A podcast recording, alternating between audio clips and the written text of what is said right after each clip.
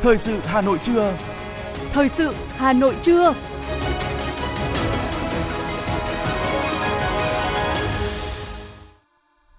Minh và Thúy Hằng xin được đồng hành cùng quý thính giả trong chương trình thời sự trưa nay, thứ sáu, ngày mười sáu tháng mười hai năm hai nghìn không trăm hai mươi hai. Chương trình có những nội dung chính sau đây. Chủ tịch nước Nguyễn Xuân Phúc dự hội nghị tổng kết mười năm thực hiện nghị quyết Trung ương tám khóa mười một của Quân ủy Trung ương. Đã có mười sáu ngân hàng giảm lãi suất cho vay với mức giảm từ không phẩy năm đến ba phần trăm một năm. Hàng không, đường sắt đảm bảo nhu cầu đi lại của người dân dịp Tết. Trong phần tin thế giới có những tin chính, Peru tuyên bố tình trạng khẩn cấp toàn quốc khi khủng hoảng ngày càng sâu sắc.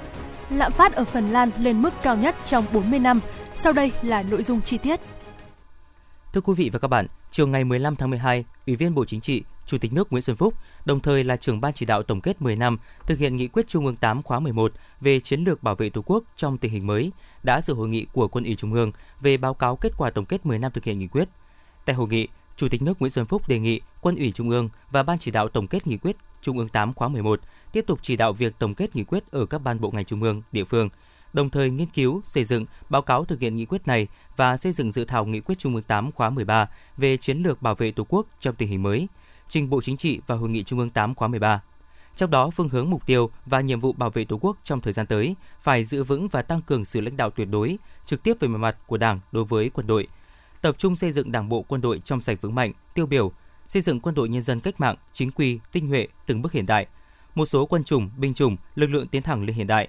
Đến năm hai nghìn không trăm hai mươi lăm, cơ bản xây dựng quân đội tinh, gọn, mạnh, tạo tiền đề vững chắc, phấn đấu đến năm hai nghìn không trăm ba mươi xây dựng quân đội hiện đại, thực hiện tốt vai trò nòng cốt trong xây dựng nền quốc phòng toàn dân, đồng thời xây dựng lực lượng dự bị động viên hùng hậu với chất lượng ngày càng cao, dân quân tử vệ vững mạnh rục khắp trên các vùng miền, trên biển.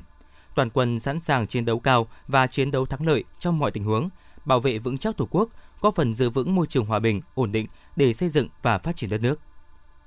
Chiều tối ngày mười lăm tháng mười hai, theo giờ địa phương, chuyên cơ chở Thủ tướng Chính phủ Phạm Minh Chính cùng đoàn đại biểu cấp cao Việt Nam đã rời Vương quốc Bỉ, kết thúc chuyến thăm thành công tốt đẹp Đại Công quốc Luxembourg, Vương quốc Hà Lan và Vương quốc Bỉ từ ngày chín đến ngày mười lăm tháng mười hai năm hai nghìn không trăm hai mươi hai.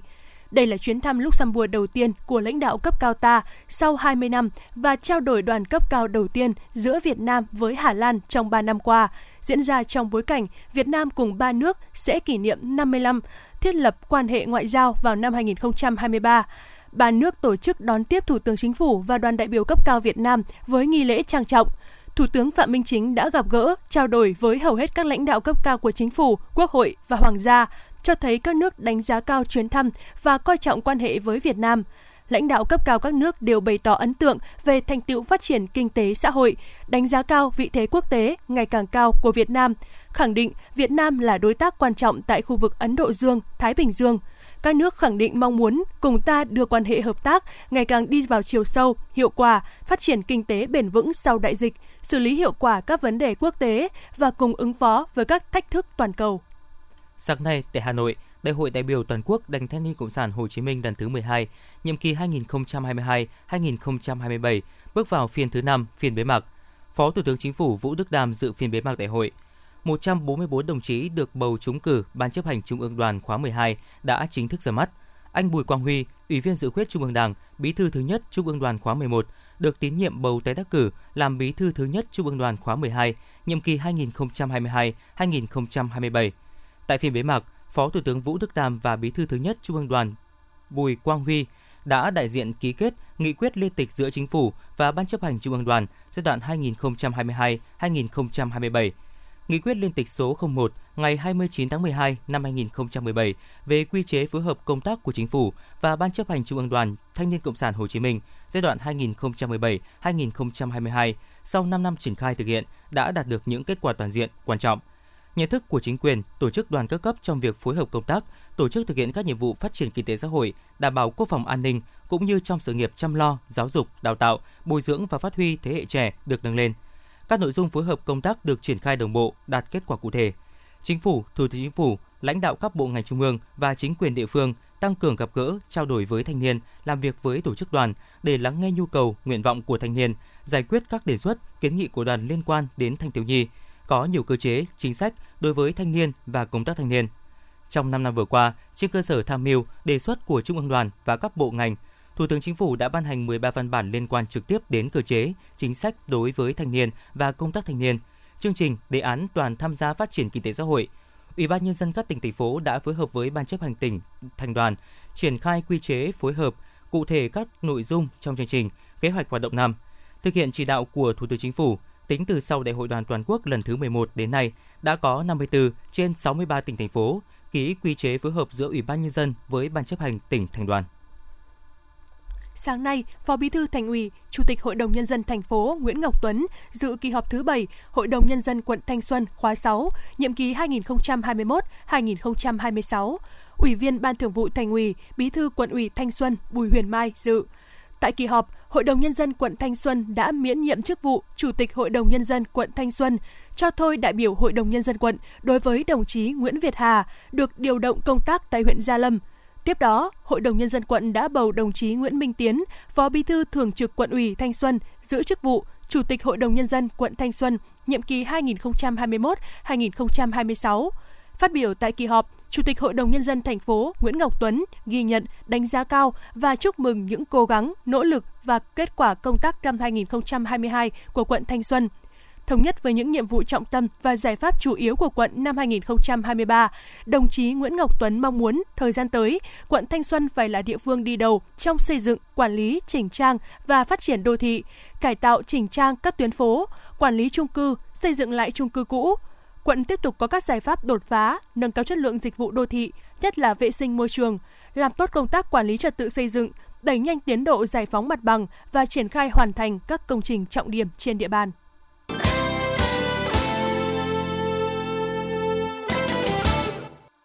Xin được chuyển sang một số thông tin kinh tế. Thưa quý vị, theo thống kê mới nhất, đã có mười sáu ngân hàng cam kết giảm tiền lãi với số tiền khoảng ba nghìn năm trăm tỷ đồng, với mức lãi suất giảm từ không phẩy năm đến ba phần trăm một năm.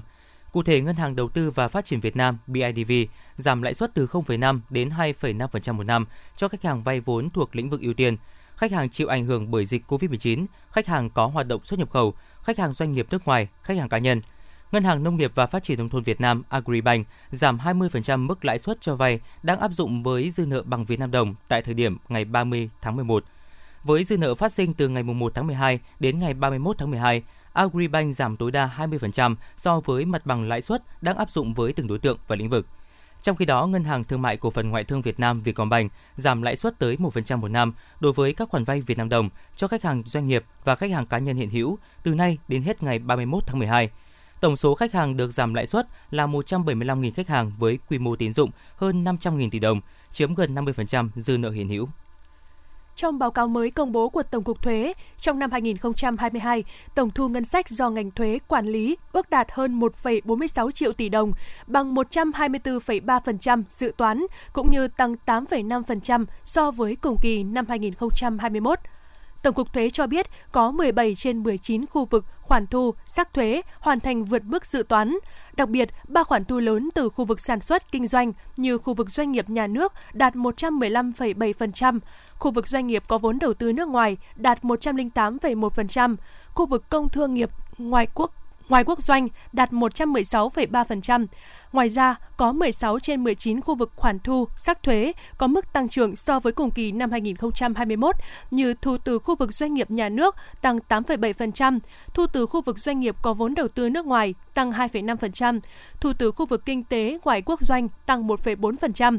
Thuế thu nhập cá nhân tăng hai mươi tư phẩy sáu phần trăm, lệ phí trước bạ tăng hai mươi mốt phẩy ba phần trăm, thu tiền sử dụng đất tăng mười ba phẩy hai phần trăm. Thống kê của Tổng cục Thuế cũng cho biết có sáu mươi ba trên sáu mươi tư đơn vị thu đều hoàn thành và hoàn thành vượt dự toán. Hai thành phố lớn là thành phố Hồ Chí Minh và thành phố Hà Nội đã cán mốc thu trên ba trăm nghìn tỷ đồng.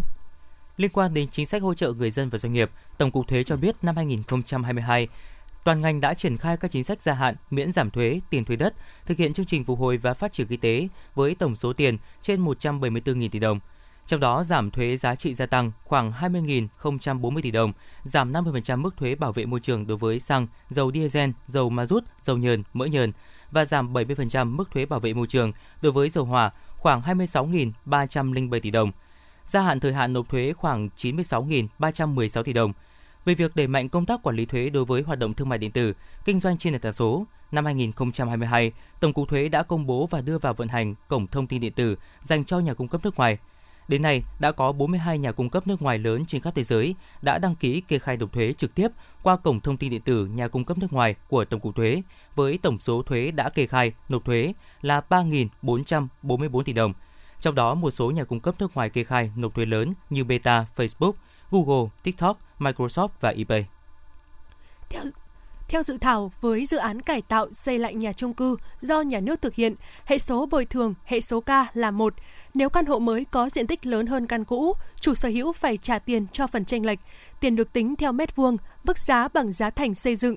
Nhà nước chỉ cải tạo chung cư bằng ngân sách trong trường hợp chung cư đó thuộc sở hữu nhà nước và thuộc diện phá rỡ do sự cố cháy nổ, thiên tai, do hết niên hạn, không lựa chọn được nhà đầu tư dự án. Trường hợp dự án xây dựng lại chung cư được thực hiện bằng xã hội hóa, hệ số K không được vượt quá hai lần diện tích sử dụng hợp pháp. Với căn hộ hai mươi lăm mét vuông, khi xây lại được bồi thường tối đa năm mươi mét vuông. Căn hộ mới được đền bù không nhỏ hơn hai mươi lăm mét vuông, đảm bảo tỷ lệ căn có diện tích nhỏ hơn bốn mươi lăm mét vuông, không vượt quá hai mươi lăm phần trăm tổng số căn hộ chung cư.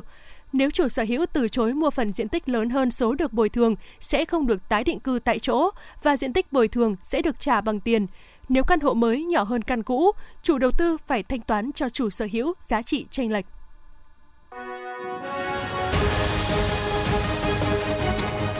Thời sự Hà Nội, nhanh, chính xác, tương tác cao. Thời sự Hà Nội, nhanh, chính xác, tương tác cao.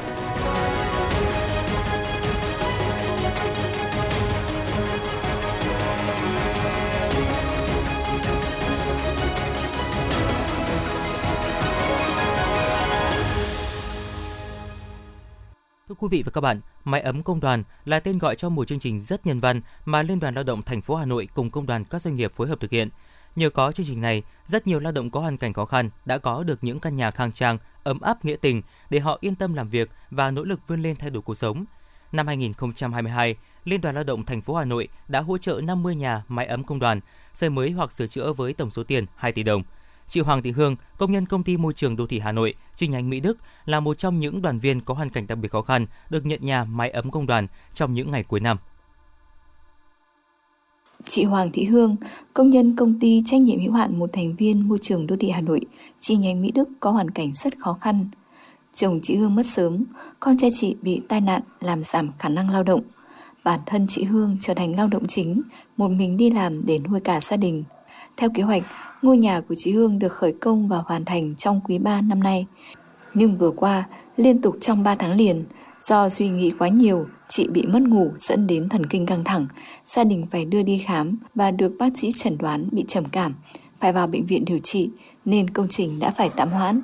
Ngay sau khi sức khỏe ổn định, được sự giúp đỡ của Liên đoàn Lao động thành phố, Công đoàn ngành xây dựng Hà Nội, Công đoàn công ty trách nhiệm hữu hạn một thành viên môi trường Hà Nội, chi nhánh Mỹ Đức, cùng bà con, anh em, bạn bè, công trình mái ấm công đoàn đã được khởi công vào ngày hai mươi lăm tháng mười. Sau hơn một tháng xây dựng, công trình đã hoàn thành với tổng kinh phí là bảy mươi hai triệu đồng. Trong đó, Quỹ xã hội của Liên đoàn Lao động thành phố hỗ trợ ba mươi triệu đồng, Công đoàn ngành xây dựng Hà Nội hỗ trợ năm triệu đồng, Công đoàn cơ quan Sở Xây dựng Hà Nội hỗ trợ mười triệu đồng, Công đoàn công ty môi trường đô thị Hà Nội hỗ trợ năm triệu đồng, chi nhánh Mỹ Đức hỗ trợ năm triệu đồng. Số tiền còn lại, chị Hương được bạn bè, đồng nghiệp và người thân hỗ trợ và giúp đỡ. Bày tỏ niềm vui được sống trong ngôi nhà mới khang trang, ấm áp, nhất là khi dịp Tết Nguyên đán đã cận kề, chị Hoàng Thị Hương xúc động nói. Tôi có một cái mái ấm này thì tôi tinh thần tôi rất là thoải mái, vì mình không ngờ đâu là mình lại được như vậy. Thì đây nhờ tất cả bên chính quyền địa phương, nhờ công ty rồi doanh nghiệp, cả các ban ngành đoàn thể đã góp, nhất là Liên đoàn Lao động của thành phố đã giúp đỡ gia đình tôi, thì tôi không biết nói gì hơn, tôi xin xin thành cảm ơn. Với những gia đình đoàn viên, người lao động có hoàn cảnh khó khăn, để có đủ tiền xây dựng một ngôi nhà là điều rất khó có thể thực hiện. Hiểu rõ điều đó, những năm qua, từ nguồn đóng góp của đoàn viên vào Quỹ xã hội Liên đoàn Lao động thành phố, tổ chức Công đoàn thủ đô đã giúp cho nhiều gia đình đoàn viên, công nhân viên chức lao động có hoàn cảnh khó khăn được sống trong những ngôi nhà mới khang trang hơn, sạch đẹp hơn, ấm áp nghĩa tình công đoàn. Đây cũng là nguồn động viên lớn giúp họ vượt qua khó khăn, vươn lên ổn định cuộc sống. Chương trình mái ấm công đoàn còn tạo được tính lan tỏa khi không chỉ hỗ trợ cho đoàn viên có hoàn cảnh khó khăn, sửa chữa, xây mới nhà cửa, mà còn khích lệ các cấp công đoàn, các địa phương, doanh nghiệp hỗ trợ người lao động. Chị Nguyễn Thị Thùy Linh, Chủ tịch Công đoàn Công ty Trách nhiệm hữu hạn một thành viên Môi trường Đô thị Hà Nội chi nhánh Mỹ Đức và ông Lê Đình Hùng, Phó Chủ tịch Liên đoàn Lao động Thành phố Hà Nội cho biết. Chúng tôi là người làm công tác công đoàn, nhưng mà khi mà đoàn viên công đoàn của mình được thụ hưởng chương trình này thì cũng thấy là mừng. Mừng là đoàn công đoàn của đoàn công đoàn của mình là có một cái điều kiện sinh hoạt tốt hơn để các chị em cũng có cái sự động viên và có thêm cái gắn bó với doanh nghiệp và với nghề nghiệp. Chúng tôi vui vì là một cái chủ trương là xây dựng hỗ trợ xây sửa máy ấm công đoàn không chỉ là của công đoàn, mà cái sự vào cuộc tham gia rất tích cực, trách nhiệm công đoàn cấp trên cơ sở, đặc biệt công đoàn cơ sở, rồi sự hỗ trợ uh, tạo mọi điều kiện của chính quyền địa phương. Có những chính quyền địa phương là hỗ trợ là quy trình thủ tục đảm bảo cho nó tốt, uh, các cái điều kiện để cho đoàn viên có thể có cái điều kiện xây sửa nhà nó tốt hơn, thuận lợi hơn, thì cái hoạt động này nó thực sự có ý nghĩa. Những năm qua, chương trình máy ấm công đoàn đã thực sự là chỗ dựa của cán bộ, đoàn viên, người lao động. Phong trào này tại Hà Nội đã đi vào đời sống, giúp cho người lao động có được những ngôi nhà mơ ước, giúp họ an cư lạc nghiệp và tiếp tục yên tâm lao động sản xuất. Không chỉ mang tính nhân văn sâu sắc, phù hợp với nguyện vọng của cán bộ, đoàn viên và người lao động, chương trình còn góp phần thực hiện công tác xóa đói, giảm nghèo trên địa bàn thành phố Hà Nội nói riêng và của cả nước nói chung. Thưa quý vị, ông Nguyễn Hồng Dân, Phó Giám đốc Sở Lao động Thương binh và Xã hội Hà Nội cho biết, qua theo dõi, nắm bắt tình hình, mặt bằng chung tiền lương năm nay tăng do tăng lương tối thiểu vùng, nhưng thưởng Tết Nguyên đán của người lao động trong các doanh nghiệp trên địa bàn có thể giảm. Về thưởng Tết, theo quy định của pháp luật lao động, người sử dụng lao động thưởng cho người lao động căn cứ vào kết quả sản xuất kinh doanh và mức độ hoàn thành công việc của người lao động. Tuy nhiên, do tình hình kinh tế thế giới có nhiều biến động đã ảnh hưởng trực tiếp đến tình hình sản xuất kinh doanh của doanh nghiệp. Nhiều doanh nghiệp thiếu hoặc không có đơn hàng trong những tháng cuối năm phải cắt giảm giờ làm, giảm nhân công. Do vậy, theo ông Nguyễn Hồng Dân dự báo, tiền thưởng Tết của người lao động sẽ giảm hơn so với năm hai nghìn không trăm hai mươi mốt. Trong đó mức giảm sâu thuộc các ngành nghề như dệt may, da giày, điện tử và chế biến gỗ. Tổng công ty Điện lực thành phố Hà Nội vừa đóng điện trạm biến áp một trăm mười ki-lô-vôn Châu Quỳ và Nhánh Rẽ. Công trình được gắn biển kỷ niệm sáu mươi tám năm ngày truyền thống ngành điện lực Việt Nam hai mươi mốt tháng mười hai năm một nghìn chín trăm năm mươi tư, hai mươi mốt tháng mười hai năm hai nghìn không trăm hai mươi hai. Trạm biến áp một trăm mười ki-lô-vôn Châu Quỳ và Nhánh Rẽ tại huyện Gia Lâm, Hà Nội gồm hai máy biến áp sáu mươi ba mê-ga-vôn-ampe, sử dụng thiết bị đóng cát hợp bộ G I S, công nghệ điều khiển xa không người trực tiên tiến nhất hiện nay. Trạm được đưa vào vận hành giúp san tải năm mươi phần trăm công suất cho trạm biến áp Gia Lâm hai, liên kết mạch vòng một trăm mười ki-lô-vôn, giảm tổn thất công suất và điện năng, nâng cao độ tin cậy, đảm bảo cấp điện ổn định cho huyện Gia Lâm đang có tốc độ đô thị hóa nhanh, tăng trưởng phụ tải điện trung bình mười lăm phần trăm một năm. Dự án khai thác tải bốn lộ xuất tuyến trung thế, hai lộ cho địa bàn quận Ba Đình và hai lộ cho địa bàn quận Đống Đa. Cục Hàng không Việt Nam cho biết, nhu cầu đi lại của người dân tăng đột biến ngày Tết. Để phục vụ nhu cầu đi lại của người dân, ngay từ cuối tháng mười, các hãng hàng không đã lên phương án và lịch bay. Vietnam Airlines Group bao gồm Vietnam Airlines, Pacific Airlines và Vasco đã cung ứng tổng cộng mười lăm nghìn bảy trăm bảy mươi sáu chuyến, tăng hơn bốn nghìn chuyến, cung ứng thêm một phẩy một triệu ghế. Vietjet Air tăng ba mươi phần trăm số chuyến bay, cung ứng trên mười hai nghìn chuyến, đưa lượng ghế cung ứng lên hai phẩy sáu triệu ghế, tăng hơn sáu trăm, xin lỗi quý vị, tăng hơn sáu trăm nghìn ghế so với lịch khai thác bình thường. Là hãng hàng không có tỷ lệ tăng chuyến lớn nhất trong dịp Tết âm lịch tới đây, hãng hàng không Pacific Airlines, một đơn vị thành viên của Vietnam Airlines Group, tăng tới năm mươi chín phần trăm, tương đương tăng một nghìn ba trăm sáu mươi tư chuyến bay, đưa lượng ghế cung ứng tăng sáu mươi tám phần trăm với gần hai trăm chín mươi nghìn ghế. Về việc cháy vé hạng thường, chỉ còn hạng thượng gia, các hãng hàng không khẳng định giá vé bán mùa Tết năm nay vẫn mở linh hoạt theo tình hình thị trường với đa dạng các mức giá và tuân thủ quy định giá trần nội địa. Chương trình chính luận nghệ thuật đặc biệt kỷ niệm năm mươi năm chiến thắng Hà Nội Điện Biên Phủ trên không với ba điểm cầu, cột cờ Hà Nội, đài tưởng niệm Khâm Thiên và trận địa tên lửa Chèm. Cùng sự tham gia của những nhân chứng lịch sử, đưa khán thính giả ngược dòng thời gian đến với một giai đoạn lịch sử hào hùng của dân tộc.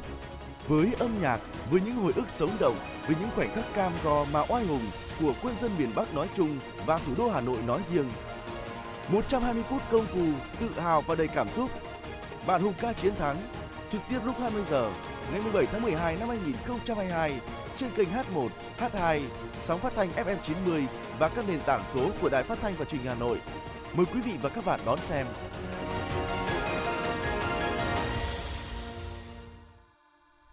quý vị và các bạn, nhằm nâng cao ý thức trách nhiệm của cán bộ nhân dân trên địa bàn trong việc bảo vệ môi trường, xây dựng cảnh quan khu dân cư đạt nông thôn mới nâng cao kiểu mẫu, huyện Ba Vì đã phát động phong trào thi đua và giữ gìn thôn xóm, ngõ sáng xanh, sạch đẹp, an toàn. Phong trào bước đầu đã đạt được hiệu quả khả quan, được nhân dân hưởng ứng nhiệt tình.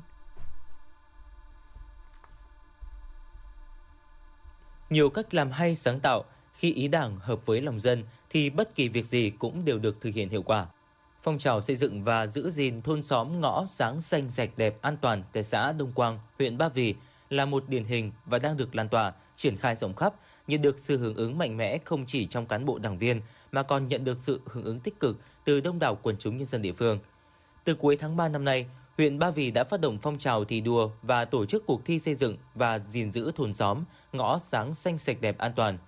Hưởng ứng phong trào này, xã Đông Quang đã huy động sự vào cuộc của cấp ủy Đảng, chính quyền, các ban ngành đoàn thể địa phương, nhân dân các thôn xóm đều tích cực tham gia với phương châm lấy nhân dân làm trung tâm. Các chủ trương chính sách đều được xã Đông Quang đưa ra thôn xóm bàn và quyết định. Khi tư tưởng đã thông, nhân dân đồng thuận thì việc gì cũng sẽ làm. Vì thế mà không quản thời gian, dù ban ngày lao động vất vả, tranh thủ thời gian buổi tối, bà con nhân dân các thôn lại hăng hái lao động chát tường bao, chỉnh trang đường làng ngõ xóm để làm đẹp quê hương. Ông Tặng Văn Cảnh, thôn Cao Dương, xã Đông Quang, huyện Ba Vì cho biết. Dân dân thôn Cao Cương chúng tôi đã quyên bà con đã quyên góp ủng hộ tiền để mua xi, mua cát, bổ sung lực lượng lao động vào các buổi tối. Là có những buổi tối lên tới hàng vài trăm người, từ sáu giờ tối cho đến mười giờ đêm. Ngày nào cũng thế mà kéo dài trong năm tháng, năm sáu tháng này. Vì cơ bản hiện nay là đường làng ngõ xó, các cái trục đường là chúng tôi đã chát được đến bốn năm nghìn mét vuông rồi, và cũng đã vẽ các cái bức tranh, bức họa, bích họa như thế này. Có được những cái này vừa rồi là phải nói sự quyết tâm cao của nhân dân trong thôn.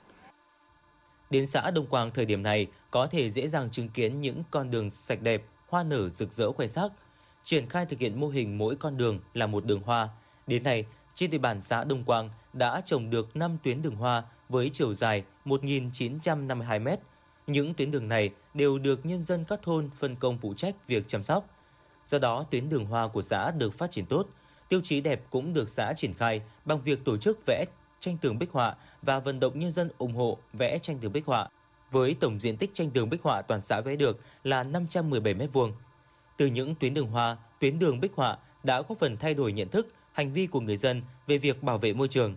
Nhiều hộ dân trước đây thường xuyên xả rác ra lề đường, nay đã bỏ rác đúng nơi quy định, tích cực tham gia dọn dẹp khu vực xung quanh nhà ở, làm cho môi trường sạch đẹp hơn.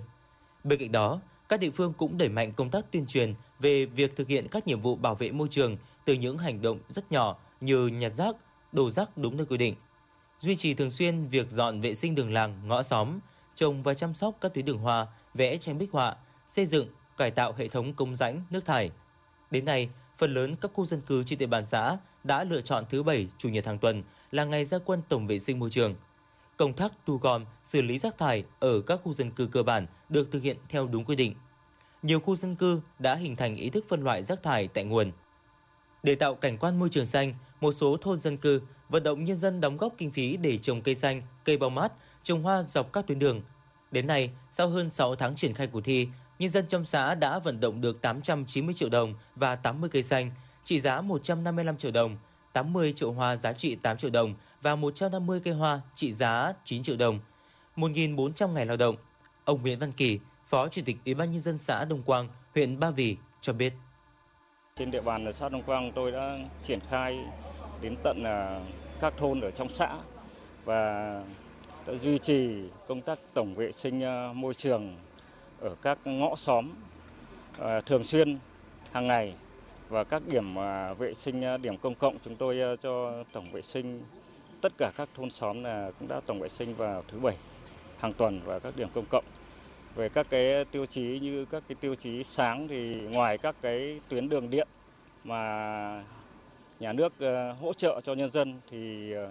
trên địa bàn xã Đông Quang chúng tôi là có một trăm phần trăm là các cái ngõ xóm là đều được có điện chiếu sáng, lắp điện chiếu sáng, và cái nguồn này là ở nhân dân đóng góp. Để nâng cao chất lượng hiệu quả phong trào xây dựng giữ gìn thôn xóm ngõ sáng xanh sạch đẹp an toàn, thời gian tới, Đông Quang sẽ tiếp tục đẩy mạnh công tác tuyên truyền, thi đua triển khai thực hiện hoàn thành các tiêu chí sáng, xanh, sạch, đẹp, an toàn, huy động mạnh mẽ hơn nữa nguồn xã hội hóa, đóng góp thực hiện phong trào, từng bước nâng cao chất lượng cuộc sống của người dân, phù hợp với giai đoạn mới, góp phần xây dựng huyện Ba Vì về đích nông thôn mới trong năm hai nghìn không trăm hai mươi hai.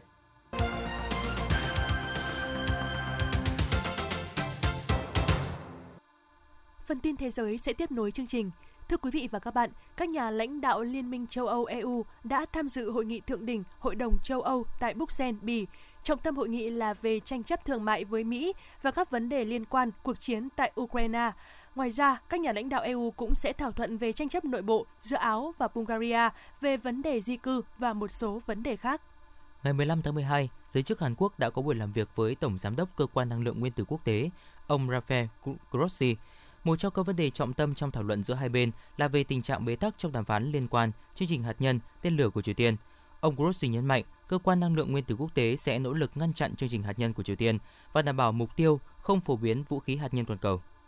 Peru đã tuyên bố tình trạng khẩn cấp trên toàn cầu sau một tuần biểu tình diễn ra và biến động chính trị sau khi cựu Tổng thống Pedro Castillo bị phế truất và bắt giữ. Bộ trưởng Bộ Quốc phòng Peru Alberto Otarola đã công bố biện pháp ba mươi ngày mới. Ông Alberto Otarola cho biết các biện pháp có liên quan đến việc đình chỉ quyền tự do đi lại và hội họp và có thể bao gồm lệnh giới nghiêm do các hành vi phá hoại và bạo lực, bao gồm cả dựng rào chắn. Sau động thái tăng lãi suất của Mỹ, ngày mười lăm tháng mười hai, các ngân hàng trung ương lớn trên thế giới cũng đã có những bước đi tương tự. Ngân hàng Trung ương châu Âu đã tăng lãi suất lần thứ tư liên tiếp vào ngày mười lăm tháng mười hai với mức tăng năm mươi điểm cơ bản lên mức hai phần trăm. Ngay trước đó, Ngân hàng Trung ương Anh đã tăng lãi suất cơ bản thêm không phẩy năm điểm phần trăm từ ba phần trăm lên mức ba phẩy năm phần trăm, mức lãi suất cơ bản cao nhất của ngân hàng này trong vòng mười bốn năm vừa qua. Lạm phát hàng năm ở Phần Lan đã tăng lên chín phẩy một phần trăm trong tháng mười một. Tỷ lệ lạm phát trên đã thể hiện mức tăng giá cao nhất kể từ mức chín phẩy hai phần trăm được thống kê vào năm một nghìn chín trăm tám mươi ba. Giá tiêu dùng trong nước đã tăng một phẩy hai phần trăm so với tháng mười một. Theo cơ quan thống kê Phần Lan, chủ yếu là do giá điện tăng cao và tỷ lệ vay thế chấp trung bình tăng. Sau hai năm dịch covid mười chín hoành hành với các biện pháp phòng dịch như đeo khẩu trang giúp giảm nguy cơ lây nhiễm, một số nước châu Âu đang chứng kiến số ca viêm phổi tăng. Tình hình đặc biệt nghiêm trọng trong năm hai nghìn không trăm hai mươi hai khi lần đầu tiên có những trường hợp trẻ sơ sinh và trẻ nhỏ nhiễm virus hợp bào hô hấp gây bệnh viêm phổi. Theo thống kê của Viện Robert Koch, trong tuần trước, chín phẩy năm triệu người Đức ở mọi lứa tuổi đã được xác nhận mắc các bệnh về đường hô hấp, cao hơn nhiều so với cùng kỳ năm trước và thời kỳ đỉnh dịch cúm trong hai năm hai nghìn không trăm mười bảy - hai nghìn không trăm mười tám. Lực lượng trấn áp tội phạm công nghệ thuộc Cục Điều tra Trung ương Thái Lan đã khám xét hai địa điểm ở Bangkok và sáu địa điểm ở Chanthaburi sau khi nhận được thông tin các địa điểm này liên quan đến mạng lưới đánh bạc lớn nói trên. Tổng cộng ba mươi mốt đối tượng gồm hai mươi hai nam và chín nữ đã bị bắt trong các cuộc truy quét tại quận Bang Khen ở Bangkok và huyện Muang thuộc tỉnh Chanthaburi. Giới chức điều tra Thái Lan cho biết các nghi phạm trên đã điều hành hai mươi trang mạng đánh bạc bất hợp pháp. Cảnh sát sở tại cũng đã thu giữ hơn năm mươi máy tính, hai mươi mốt sổ ghi chép giao dịch, ba ô tô và khoảng bảy mươi triệu baht tiền mặt, tương đương hơn hai triệu đô la Mỹ.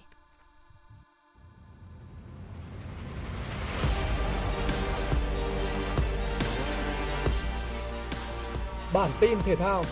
Bản tin thể thao.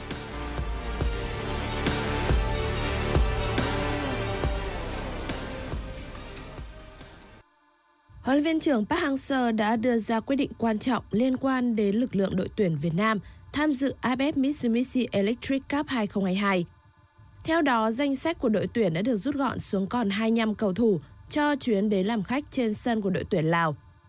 bốn cầu thủ không tiếp tục đồng hành cùng đội tuyển, gồm thủ môn Nguyễn Văn Hoàng, hậu vệ Nguyễn Thanh Nhân, tiền đạo Hà Đức Trinh và Phạm Đình Duy. Trước đó, đội tuyển cũng đã nói lời chia tay với hai cầu thủ là Nguyễn Trọng Hoàng và Lương Duy Cương. Trọng Hoàng xin rút khỏi đội tuyển để điều trị thoát vị đĩa đệm, trong khi Duy Cương không có tên trong đợt tập huấn tại Bà Rịa Vũng Tàu. Sáng ngày mười bảy tháng mười hai, đội tuyển sẽ đáp chuyến bay từ Hà Nội sang Viêng Chăn, Lào để chuẩn bị cho trận ra quân tại a ép ép Mitsubishi Electric Cup hai không hai hai. Theo quy định của điều lệ, các đội tuyển sẽ được đăng ký tối đa hai mươi ba cầu thủ, trong đó có ba thủ môn. Do vậy, danh sách chính thức gồm hai mươi ba cầu thủ của đội tuyển Việt Nam sẽ được chốt lại tại cuộc họp kỹ thuật một ngày trước trận đấu. Môn đấu kiếm tại Đại hội Thể thao Toàn quốc lần thứ chín thu hút một trăm hai mươi chín vận động viên đến từ tám đội ở các tỉnh, thành, ngành gồm Quảng Ninh, Hà Nội, Thanh Hóa, Hải Phòng, Hải Dương, Bắc Ninh, Thành phố Hồ Chí Minh và Công an Nhân dân. Tổng có mười hai nội dung thi đấu với mười hai bộ huy chương. Bộ huy chương nội dung cá nhân nam kiếm ba cạnh thuộc về đội Thành phố Hồ Chí Minh. Huy chương vàng đã thuộc về vận động viên Nguyễn Tiến Nhật, huy chương bạc thuộc về vận động viên Hoàng Nhật Nam, huy chương đồng thuộc về vận động viên Trương Trần Nhật Minh và Nguyễn Phước Đến. Ở nội dung cá nhân kiếm chém nữ, bộ huy chương thuộc về đội Hà Nội, gồm huy chương vàng thuộc về vận động viên Phùng Thị Khánh Linh, huy chương bạc thuộc về vận động viên Bùi Thị Thu Hà, huy chương đồng thuộc về vận động viên Lê Minh Hằng và Phạm Thị Huyền. Dự báo thời tiết khu vực Hà Nội chiều và tối ngày mười sáu tháng mười hai năm hai nghìn không trăm hai mươi hai. Chiều nắng, tối không mưa, nhiệt độ từ mười bảy đến hai mươi ba độ.